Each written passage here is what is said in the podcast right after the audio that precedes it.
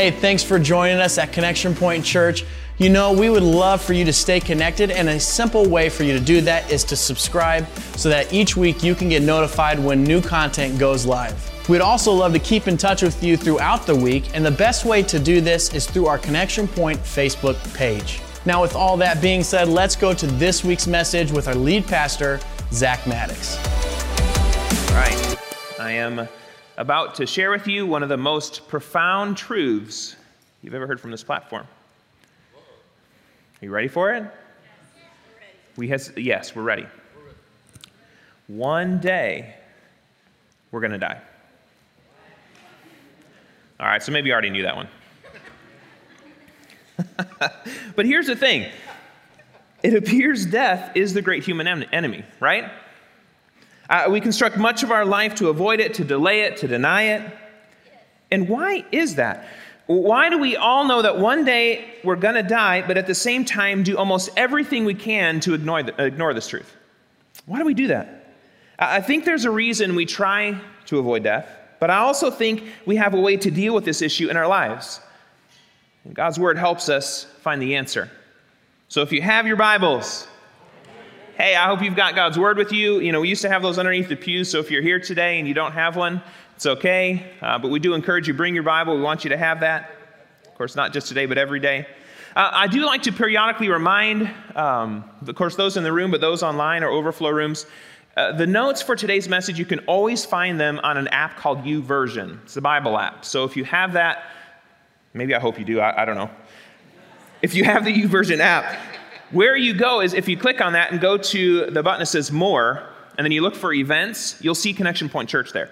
So I just like to remind people, you know, if, if, you're, if you like to get notes, and especially in digital form, especially if you're online, that's a great place to look, and then you can save it and always have that. So I just I like to remind people that's a good place to find notes. Um, but I would also like to invite you to stand uh, for the reading of God's Word. I invite you to stand this morning. We're going to be in John chapter 3. You know, every message is, is different in the way that those uh, the Lord kind of impresses those on my heart. And so last week, like we were walking through a number of scriptures, I didn't have you stand for one, and Shelly felt off all, all morning. So if you felt off all day, I'm sorry. You know, I'll bring you back to that today. So, okay, we're standing for the reading of God's word. Hey, we're going to be John chapter 3, taking a look at a passage you, you may be familiar with. And starting in verse 1, says, Now there was a man of the Pharisees named Nicodemus, a ruler of the Jews.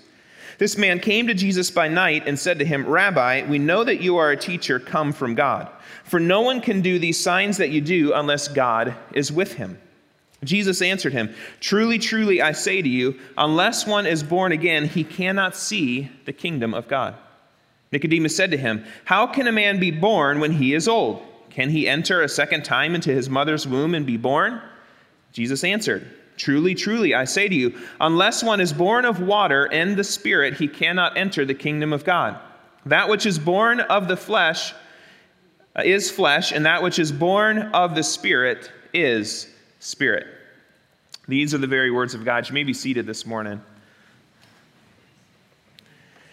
So, we've been working through this uh, Better Together series, establishing who we are as the people of God. That's really the whole point of the series. We need to know who we are as a people of God.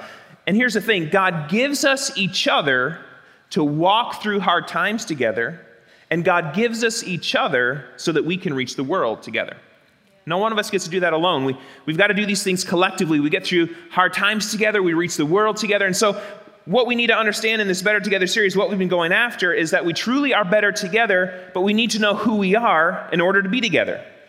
And so, we've been walking through week by week topics to help us more firmly identify how we operate out of our identity as children of God, the people of God. And here's what we've established we have a king, King Jesus. He's a good king. And we live in a kingdom, a kingdom that's not of this world. God's word is our guide, so it's not like we're lost and just kind of kind of, you know, blind guides leading blind guides. It's not that way. No, we've got a guide. God's word is our guide. And, and it guides us to this place of knowing we've got a mission to fulfill. We've got good works to enter into. And what we find is this mission requires endurance. If you're familiar with Scripture, you would know that the Apostle Paul writes about this mission. He compares it to a race. like an Olympic race. He compares it to fighting a good fight. You know, so these are all these metaphors of this mission requires endurance. And what we have found, what we've already covered, is endurance comes through things like living well in community, giving, singing, praying, fasting, resting. So we've got all these active things we can do which helps us to endure. But what we've also covered is that we have to have the right mindsets. Mindsets matter. And so we've been covering mindsets about suffering and God's will and time. Those, those are important ones. And so last week we talked about Jesus and time. And we found that there are times of testing, times of preparation, and times of fulfillment. Some distinct times in our lives as we follow Jesus. And those can be cyclical in nature and, in terms of what we face. And, but here's what we discovered is that we journey with Jesus, what happens according to time is that there is God's will, there is God's way, and there's God's time. And it helps us to understand the difference between those things as we journey with Jesus. And so, in the message, as we talked about the will of God, that there is God's will, we found there's three important ways of finding it and three stages we move through in fulfilling God's will. Three ways that you find God's will. The first is Scripture, it's declared. We know it, and then we can operate in it. But then we also have things in life that we can take from Scripture, extrapolate from it, and apply it to that maybe it's not explicitly stated. So that's stage two. And, and stage three is once you've immersed yourself so much with Jesus, you abide in Him then in everything that you do in life, it's Him that comes out. Those are the three stages and, that we can operate in. But then we, week before that, we talked about uh, Jesus and suffering. We found that suffering is an important part of following Jesus because it removes our false self so that our true self can emerge. We've got, you know, because of the world in which we live, these things that latch onto us that we've got to shed so that who we are in Christ can emerge. Suffering helps us with that. And here's the thing our views, our mindsets regarding these things suffering, God's will, time it all makes a really big difference in the way that we live our lives and the way that we follow Jesus. Our mindsets connected to these topics really do determine whether we can follow Jesus for a lifetime. And that's God's will for you, that you follow him for a lifetime. He's with us as we do it. And so that's why it's important we talk about these things. And now today, we're going to address the last important mindset. So there's four, and it relates to Jesus and death. Because how we view death determines how we follow Jesus. And as we look at Scripture, the first thing we find regarding death is this we must face death to experience life. We've got to face death to experience life. Uh, if you haven't seen the TV series The Chosen, I would love to recommend that you watch it. It really is great. It's a wonderful depiction of Jesus and the disciples. There's an app where you can actually watch the episodes for free. You can buy the, the DVD series. But I mention it here because one of my favorite scenes is when Jesus is talking with Nicodemus, basically in the passage that we were in this morning. And Jesus tells Nicodemus, Truly, truly, I say to you, unless one is born again, he cannot see the kingdom of God. The way to life in the kingdom of God is through death. In order to be born again, we must die. But then it begs the question well, die to what? That, that doesn't make a lot of sense. And the passage we read, it alludes to it. It's a death to self, that our flesh must die. So then the question is well, how do we die to the flesh in order that we might be born of the Spirit? Because this is what Jesus says. And that's what I want us to look at this morning. And the answer is found all the way back in the beginning in Genesis chapter 1. And here's what we see we must go back to the beginning so that we can endure to the end. We need to understand the beginning so then we can traverse all the way to the end with Jesus. In Genesis chapter 1, we find that what we were created for, God's intent for us. This is really, really important this morning. You look at verse 27. This is right away, chapter 1, Genesis. God created man in his own image. In the image of God, he created him, male and female, he created them. You were made in the image of God. You, no matter what's been spoken over your life, you have been made in the image of God. And here's what he says this is the command, the very first command. This is God's intent for your life. Be fruitful and multiply and fill the earth and subdue it and have dominion over the fish of the sea. And all God, all the fishermen in the room said, Amen. Have dominion over those fish over the birds of the heavens. All our hunters said, Amen. And over every living thing that moves on the earth. Of course, he's talking a lot more than about hunting and fishing. Be fruitful and multiply and have dominion. This is God's design for us. This is God's plan for our lives that we would be fruitful and multiply and have dominion. Another way of saying this would be to say that we have been created for intimacy and influence. That's God's design for your life one of intimacy and influence. Think about this. How were Adam and Eve going to be fruitful and multiply? They were going to have kids. I think that's pretty intimate, right? Like, Pastor, what is he talking about this morning? It's all right. It is. We were designed for intimacy, which leads to fruitfulness and multiplication. We were made for that. And we were also made to have influence too. This is what God calls dominion. So you were made for intimacy and influence, but then what happens? Our enemy, in the form of a serpent, he comes and he destroys the life God intended us to live. And now, because of the effects of evil in our world, and can I say in our own hearts, we settle for sex and power as ways of trying to find the intimacy and influence we lost. That's what we do. This is why pornography is the biggest industry in our world today. This is why we have wars and conflicts. Like you look at the history of the world, it's a history of war and conflicts. Why? Because we seek power, but we do it in, in evil ways. We have this insatiable desire to regain what we lost in the Garden of Eden. Our God given desire for intimacy and influence has turned towards serving ourselves instead of God and others. That's what's happened. So then the question is well, great, now we know the problem. What are we supposed to do about it, right?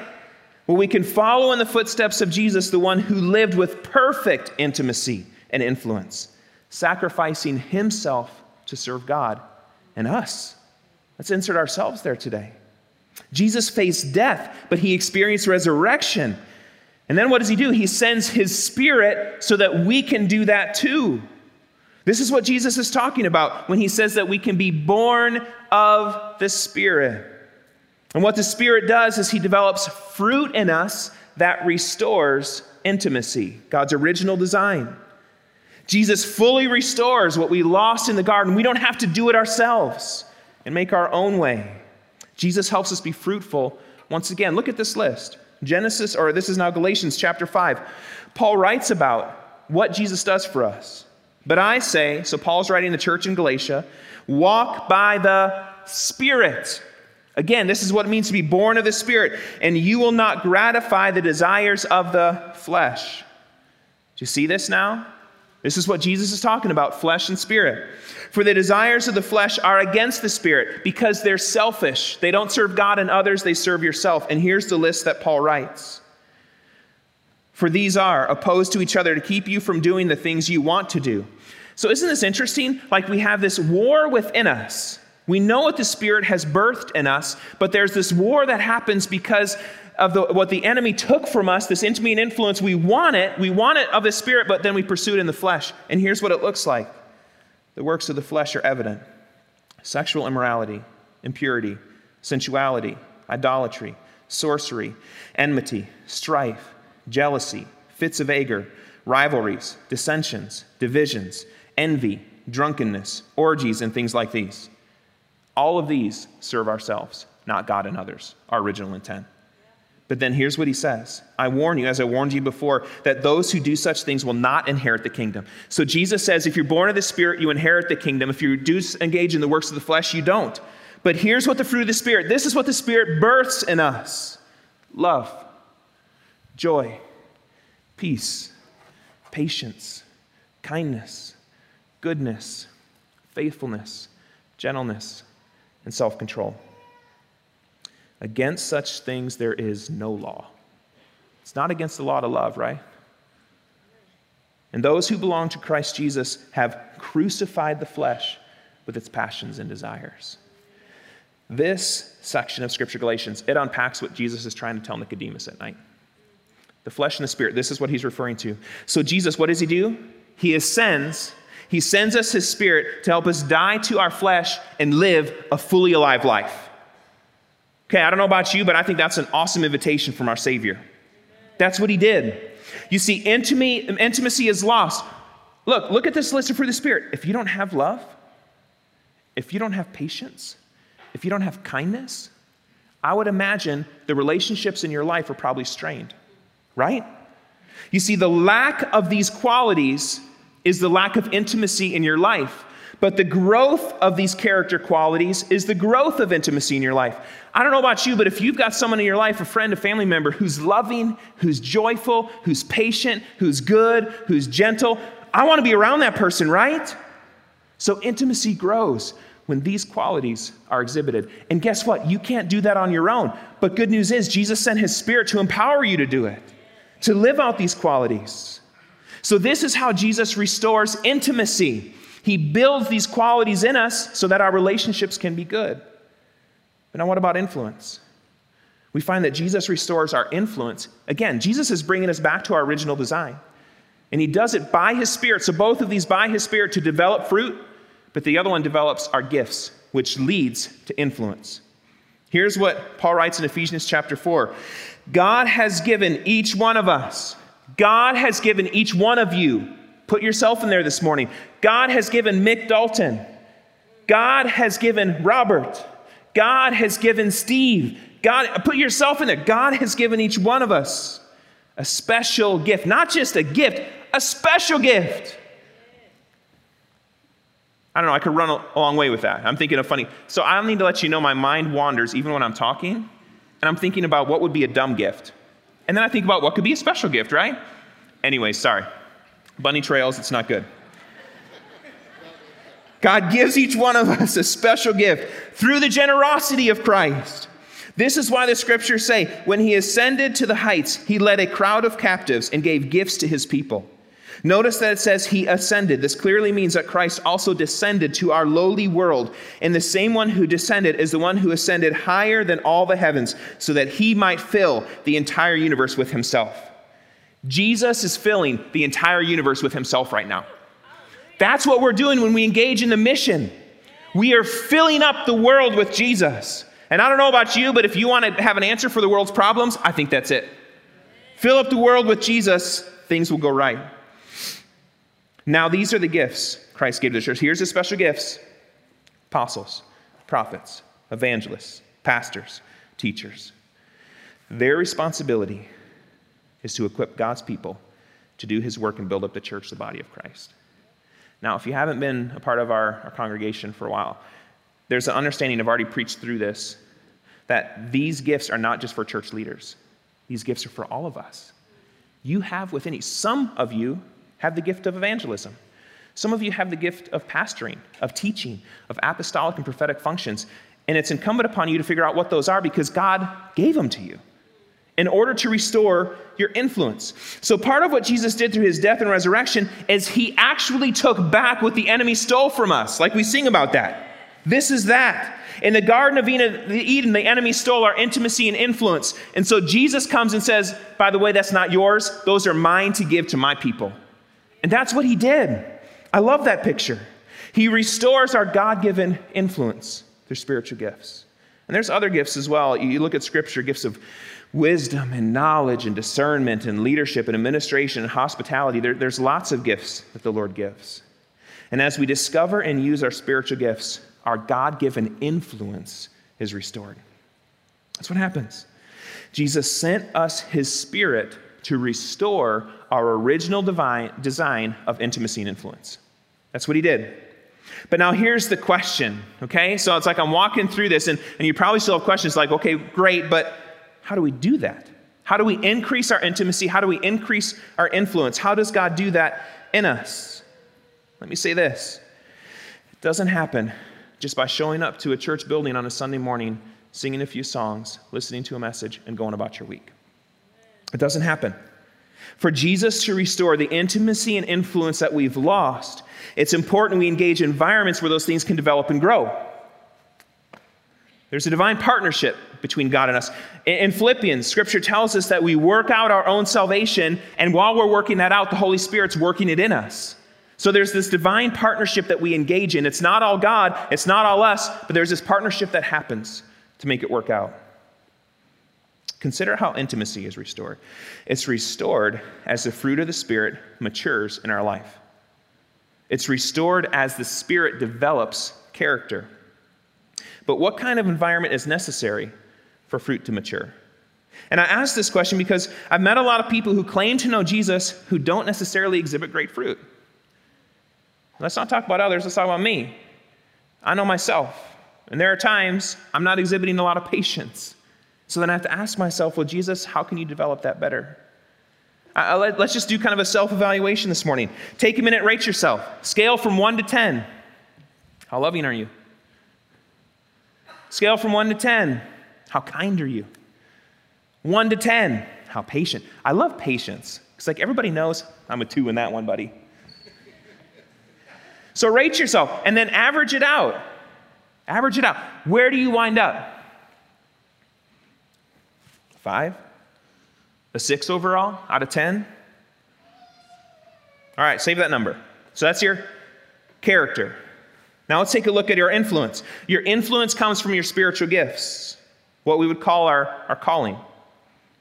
First question is Do you even know what spiritual gifts you have? If you don't know them, how can you be living in them? If you don't know what they are, I, I would think that we can't really score ourselves higher than a 2 out of 10.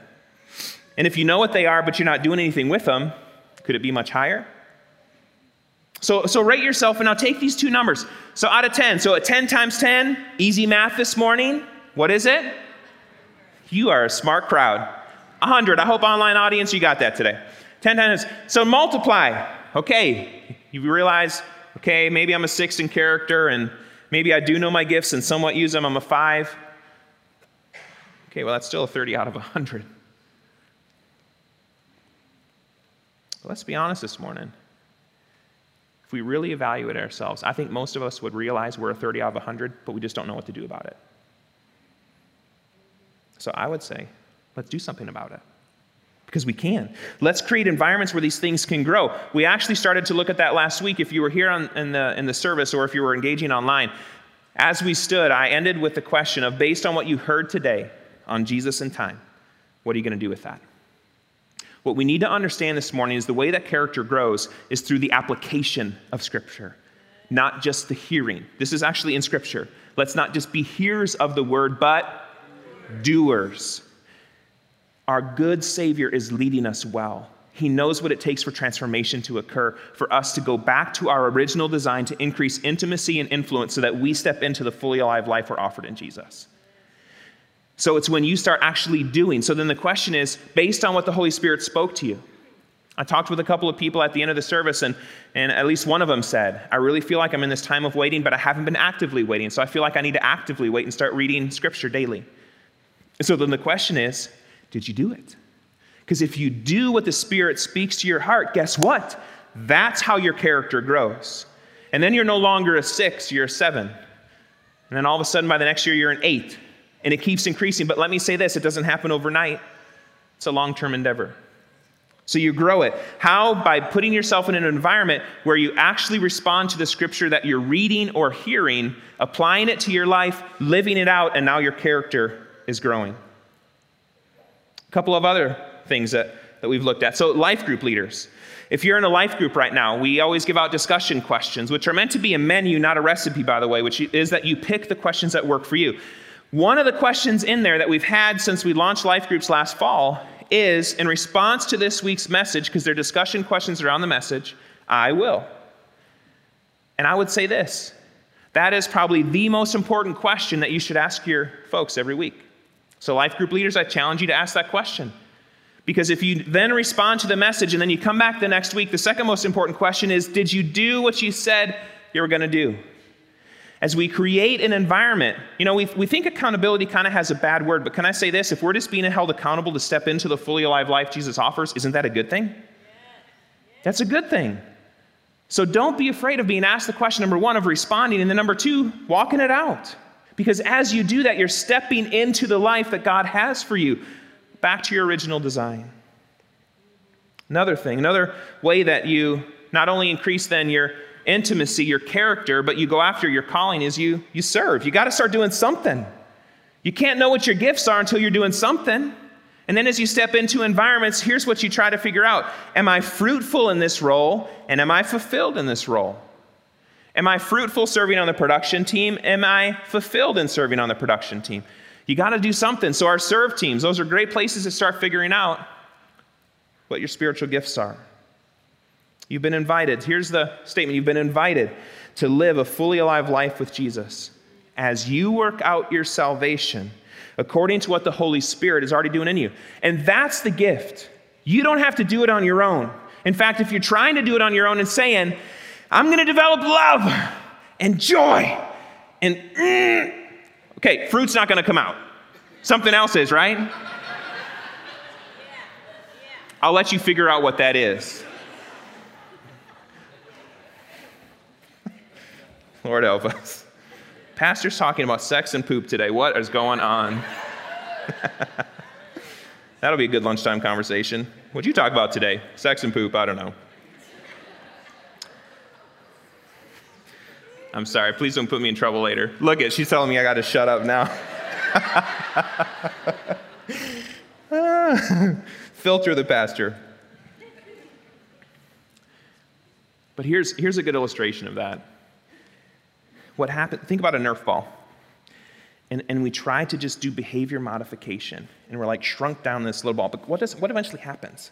It like pops out, right? Because we should never have engaged in behavior modification. Jesus gave us his spirit as we put ourselves in environments where we're actually held accountable to grow in love and peace and patience. And it doesn't happen overnight, it's a day by day endeavor. And I would say week by week. So if you just had one I will statement in a week, this week I will, what kind of difference would that make in your life 52 weeks from now? Just engage in one and watch what God does. So I would ask, are you in a life group? Because really, probably the best two environments right now that we have for these two things to grow is life groups and serve teams. Are you in a life group? Although we may ask the question on a Sunday morning environment, are you really going to follow up with the person that you talked with on a Sunday morning? Maybe you will, and that's great if you'll do that. But what I have found is my defaults, I'm just going to say me. I'm not probably going to seek that person out. But if I'm in a life group that's asking me that every couple weeks, did you do what you said you were going to do? I'm going to be much more committed to doing that. So I would say this if you're not in a life group today, if you're not in a life group right now, go online at connectionpointchurch.org. We've got life groups available. We've tried to make sure we always have life groups available. You can sign up so that you can be in an environment where your character can start to grow. Second thing, you need to know what your calling is. God has prepared you.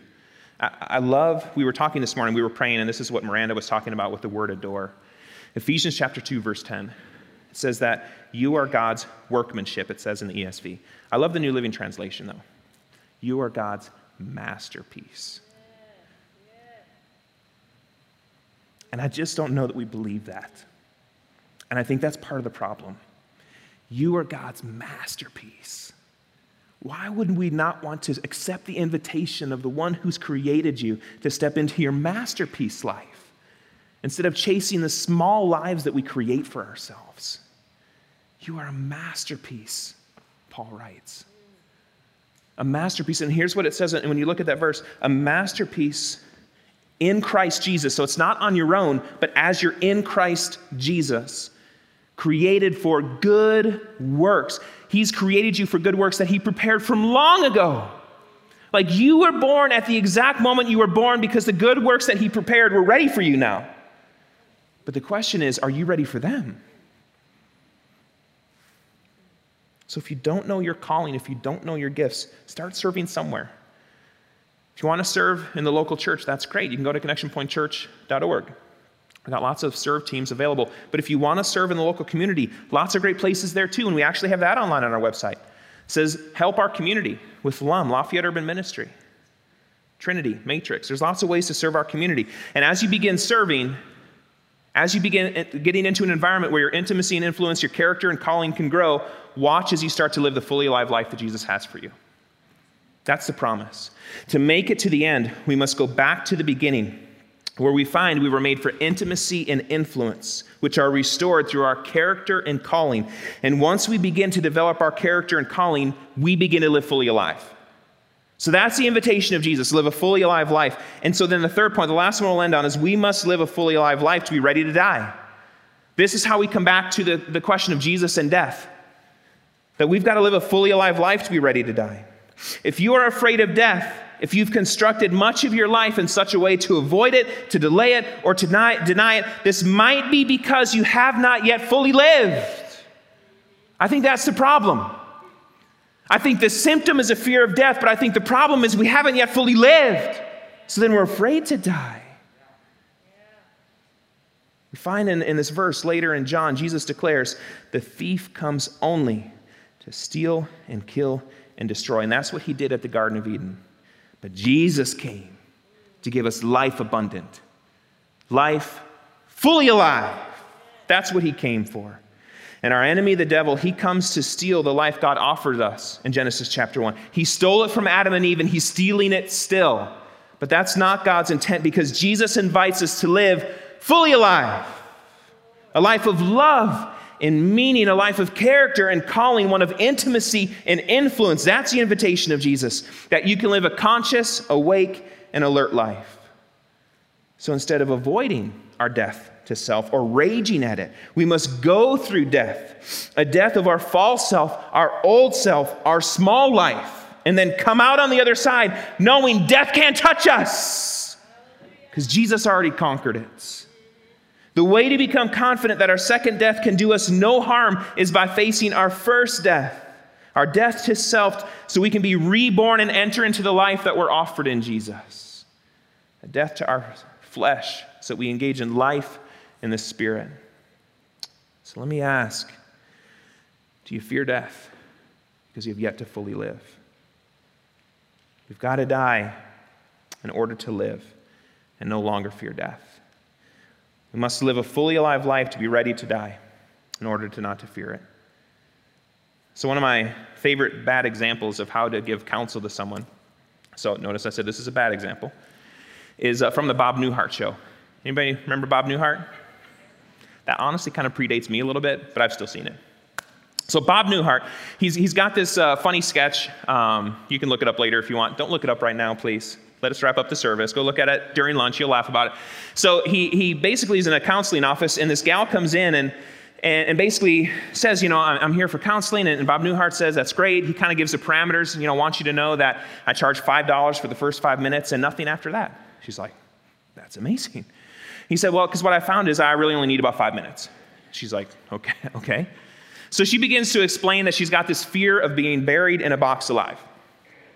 He's like, okay, yeah, that's, that's concerning. And, and she kind of expresses some more of those things. And, and after he's heard her for a little bit, then, then he says, okay, I've got, I've got two words for you. Are you ready for it? And she's like, yeah. She's like getting out a notebook and, yeah, should I write this down? And he's like, well, I found, you know, it's, it's two words and, and most people are pretty good to remember them. So I, I don't think you really need to write it down. So are, are you ready? She's like, yes, I'm ready to, not, to not have this fear anymore. And so Bob Newhart says, okay, stop it. Just stop it. Terrible counseling advice. That doesn't work that way. Thinking about the message this morning on Jesus and death, it does me no good to say, just stop fearing death. It does me no good because I know that's a symptom, it's not the problem. The solution is you entering into the fully alive life that you're offered. And the invitation is given by Jesus we will do our part. Let me say this as church leaders, we'll do our part to create the environment where character and calling can grow so that you can make the impact in your life that God intends. But it's now your job to enter into those spaces and say, I'm in. I want to go back to the purpose that God designed me for. The simple solution for those this morning is life groups and volunteer teams. There's other ways that you can find that. Find a group of people that you can be held accountable to to actually live out Scripture. But I just I want you to enter into those spaces. And what I want to do in closing is just read two passages. The first comes from Romans chapter 6. And here's what Paul writes. I want us to consider these things as we close. For if we have been united with him in a death like his, we shall certainly be united with him in a resurrection like his. So may we not fear death. And let me talk about our death to self as we stop feeding the works of the flesh. May we not be afraid of that because resurrection comes. So let's die to those things. We know that our old self was crucified with him in order that the body of sin might be brought to nothing, so that we would no longer be enslaved to sin. For one who has died has been set free from sin. Now, if we have died with Christ, we believe that we will also live with him. And that's the promise. Jesus offers life and life abundant. We know that Christ, being raised from the dead, will never die again. Death no longer has dominion over him. For the death he died, he died to sin once for all, but the life he lives, he lives to God. So you also must consider yourselves dead to sin and alive to God in Christ. That's the invitation. We don't do it on our own, we do it by his Spirit, but we do it in community. That's the way it's meant to be. And then the second passage, let's look at Revelation chapter 21. We started in Genesis 1 at the beginning, where we were given this promise of who we were, people of intimacy and influence, our God's calling on our life. And here's where we end up Revelation chapter 21. Then I saw a new heaven and a new earth, for the first heaven and first earth had passed away, and the sea was no more. And I saw the holy city, New Jerusalem, coming down out of heaven from God, prepared as a bride, adorned for her husband. And I heard a loud voice from the throne saying, Behold, the dwelling place of God is with man. He will dwell with them, and they will be his people, and God himself will be with them as their God. And listen to this He will wipe away every tear from their eyes, and death shall be no more. Neither shall there be mourning, nor crying, nor pain anymore, for the former things have passed away. The former things of the flesh. It's finally gone. And he was seated on the throne and said, Behold, I'm making all things new. All things new. And he also said, Write this down, for these words are trustworthy and true. And he said to me, It is done.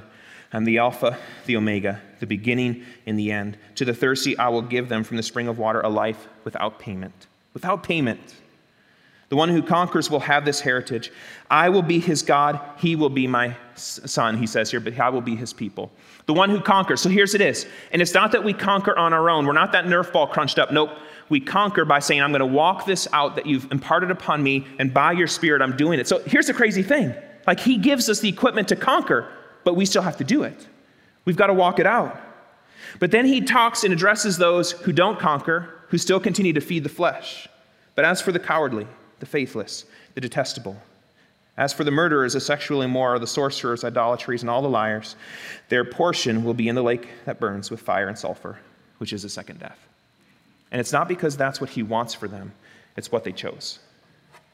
So, what do you choose today? Do you choose the way of life, or do you choose the way of death? That's the invitation of Jesus.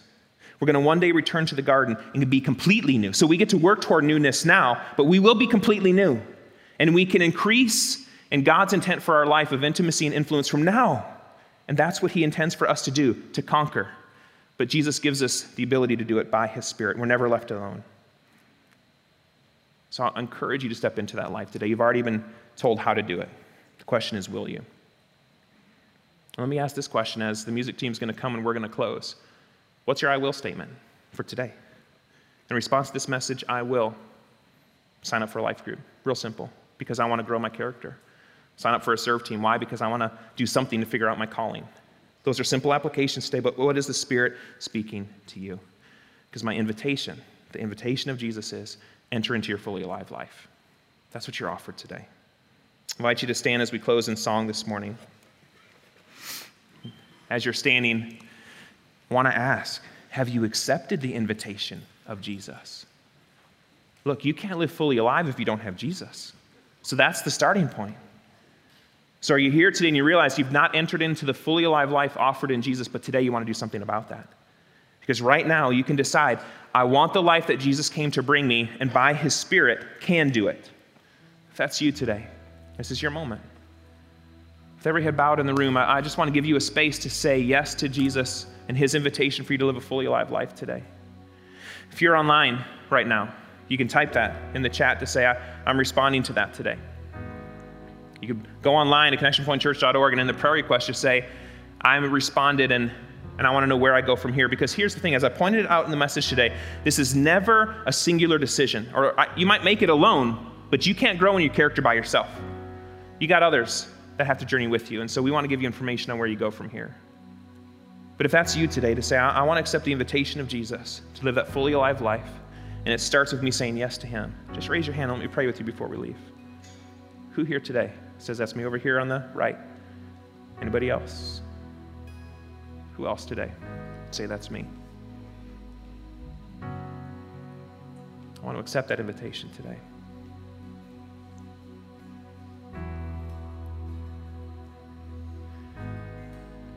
Second invitation, you look at me for a moment. If today, maybe you've been in, in a church environment for 20 years, but today the Holy Spirit said, and you have never stepped into the fully alive life I've offered you. But today you want to commit yourself to that, to say, you know what, I'm going to do what it takes. If that's a life group, I'll do that. If that's a serve team, I'll do that. You need to make a commitment to that today. Don't live in the small life that this world offers. Live in the masterpiece life that Jesus invites us to. So if that's you today, again, heads bowed, it's just a moment between you and God, and I'll pray with you as we depart. If you would say, you know, I, have accepted the invitation to follow Jesus, but I've never really walked in the fully alive life that He offered me. And if that's you today, just raise your hand and I'm going to pray with you as well before we go. Who here today would say that's me? Over here on the right. Who else? Over here on the left. Who else? Who else is missing that fully alive life that we're offered? Jesus, I just thank you for the invitation that you give. God, I thank you you sent your son. If we were to keep reading in John chapter 3, where Jesus is talking with Nicodemus, it's in that same passage that Jesus says, For God so loved the world. He gave his only son that whoever believes in him, they'll never perish but have eternal life. And that's the thing, we're preparing for eternity right now. And so, Jesus, I just thank you for the one and maybe others who responded today. Maybe there was those online that responded. I just pray, Jesus, that you would impart upon them your spirit. We, we thank you, God, that upon that moment of decision, your spirit is granted and given to begin developing the fruit of the Spirit in our life, that we can grow in our character, return to intimacy that you have made us for. God, I pray for others that are here that that have recognized they've not really been living the fully alive life that they're offered in you. And so, God, I just pray that they would commit themselves to you, that they'd commit themselves to this community, they'd commit themselves to, to serving and being held accountable in the right environment, to grow in character, to identify and develop their calling so that they can live out that fully alive life. Because, Lord, I know that it's in that solution we're not afraid of death. Because we can fully live in you, then we're never afraid of death to come because we know death can't touch us because we know, Jesus, you conquered death. You destroyed sin, death, and the devil. And so, God, we rejoice in that today. We're going to sing about it in a moment. And so, God, I just pray that if there are those struggling with the fear of death, that Jesus, you'd remove that fear as they enter into the fully alive life that you've offered us. We trust you for that work, God. We believe you for it. In Jesus' name we pray. Amen.